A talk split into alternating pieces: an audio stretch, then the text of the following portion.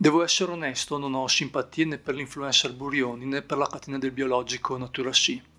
Il primo è stato eretto a portavoce della scienza senza particolari meriti se non qualche appoggio politico e soprattutto senza nessuna competenza nel campo della divulgazione scientifica. Ritengo che molte delle sue dichiarazioni siano più efficaci nel convincere un indeciso a non vaccinarsi che ore e ore di propaganda Novax. Natura Sui invece rappresenta una realtà dove la sana alimentazione è per ricchi Fare la spesa lì è più uno status symbol che una necessità, visto che oramai i prodotti bio si trovano sia nei normali supermercati che online a prezzi sicuramente più accessibili. Ma per quello che riguarda il Green Pass, l'azienda veronese ha perfettamente ragione, democraticamente parlando. L'idea di boicottarla perché rispetta le norme imposte dal governo è un'idea imbarazzante e appunto antidemocratica. Ritengo evidente che la scelta sia frutto di ragioni commerciali, andare incontro a una clientela che è la fissa del naturale e probabilmente ha molti dubbi sul vaccinarsi. Ma ciò non toglie che questa decisione rispetti le norme imposte dal governo, permette ai propri dipendenti Novax di lavorare, garantendo al contempo la sicurezza dei clienti. Anzi, tutte le aziende che hanno dipendenti che lavorano a stretto contatto con la clientela dovrebbero prevedere una certa regolarità nei tamponi, fatti naturalmente a spese dell'azienda stessa, tutto a favore della sicurezza dei propri lavoratori e dei clienti. Sicuramente paragonare il tampone al vaccino è sbagliato. I vaccini riducono i rischi sia di essere infettati sia di finire in ospedale.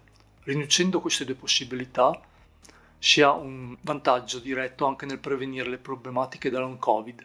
Si parla poco dei problemi a medio e lungo termine legati al virus e si sottovalutano le conseguenze anche per chi fortunatamente non ha avuto sintomi seri.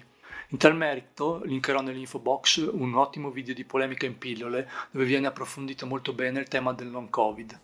Alla luce dei vantaggi che dà il vaccino è chiaro che per un'azienda con migliaia di dipendenti chi si è vaccinato dà più garanzia di non malarsi e di stare meno tempo in malattia. Quindi la scelta di Natura Sci non solo ha un costo certo che è quello dei tamponi, ma soprattutto avrà un costo a lungo termine, legato ad assenze per malattia, dipendenti non al loro meglio per via del long Covid, ma queste evidenze non giustificano le parole di Burioni. Casomai lo scienziato influencer dovrebbe prendersela col governo che non ha imposto l'obbligo Creare uno stigma sociale verso chi non si vaccina non aiuta minimamente a convincere gli indecisi, anzi per reazione si ottiene solo il rifiuto al vaccino. L'atteggiamento di Burioni serve solo a Burioni a rafforzare il proprio rapporto con i followers. In conclusione, la scelta di Natura Sci e la reazione di Burioni, a mio parere, mettono in luce due ipocrisie. Quella di Burioni, che dovrebbe divulgare scienza, ma è più interessato alla propria carriera da influencer, e di conseguenza preferisce attaccare Natura Sci senza far parola invece dell'ipocrisia del governo, che sceglie una via come quella del Green Pass,